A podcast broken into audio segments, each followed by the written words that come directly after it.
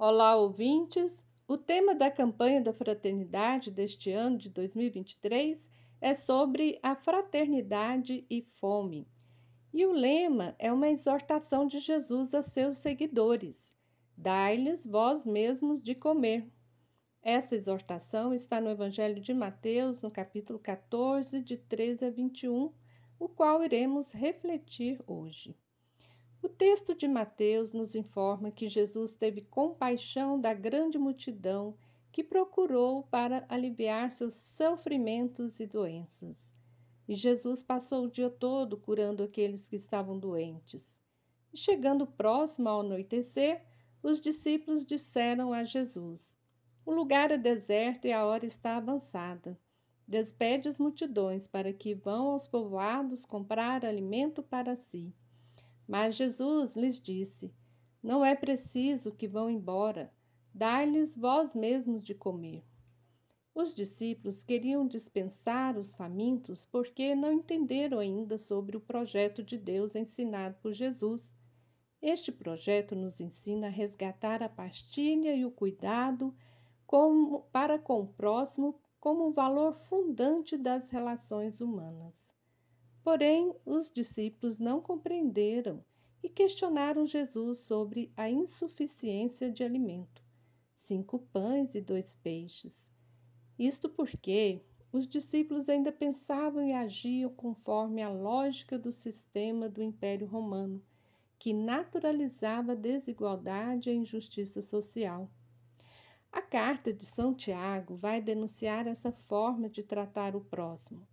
Se um irmão ou uma irmã não tiver o que vestir e lhes faltar o necessário para a sua subsistência de cada dia, e alguém dentre vós lhes disser: "Ide em paz, aquecei-vos e saciai-vos", e não lhes der o necessário para a sua manutenção, que proveito haverá nisso? Tiago, capítulo dois, quinze a dezesseis. São Tiago nos alerta a compaixão para com o próximo que está sofrendo dentro desse sistema injusto.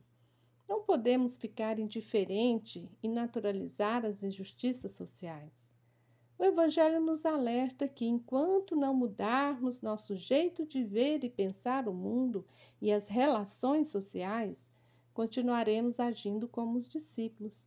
Os discípulos não tiveram sensibilidade para entender que aquela multidão não poderia comprar nada, porque eram miseráveis, estavam à margem da sociedade e eram como que ovelhas sem pastor, pois estavam excluídas também do sistema religioso. Devemos nos importar com o outro, perceber que as condições que estão vivendo são injustas. Isto implica em desmascarar e denunciar todo o mecanismo de opressão, de espoliação, de empobrecimento da vida social, que são geradores de, de divisões, de privilégios e de violências. É preciso dizer que a fome não é devida a catástrofes naturais, mas é resultado, mas é resultado em grande parte da lógica perversa operada nas relações econômicas e de produção geridas pelos grandes donos do capital, seja a indústria da guerra, multinacionais, indústria farmacêutica, mineradoras, latifundiários, mercado financeiro, a grande mídia. Todos são os principais responsáveis pela fome do mundo. Que neste período litúrgico, o período da Quaresma, seja tempo propício para nos desprender da ótica do mercado e nos revestir de uma nova humanidade que tem compaixão pelas pessoas que sofrem. Oremos para que sempre sobre doze cestos cheios em nossas pastilhas, símbolo da abundância de vida, de dignidade e de justiça para todos. Você ouviu o comentário do Evangelho feito por Simone Furquim Guimarães, do Centro de Estudos Bíblicos do Planalto Central. Este é o podcast Naciana, do blog Coletivo Inaciana. Campanha da Fraternidade dois mil e vinte e três. O alimento é dom de Deus que não pode ser desperdiçado. Precisamos da partilha para que exista alimento para todos. O Evangelho de Jesus é o programa que contempla a vida em todas as suas dimensões. E as pessoas que passam fome devem ser sempre as primeiras contempladas.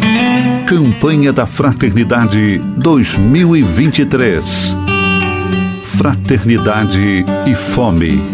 Dai-lhes vós mesmos de comer.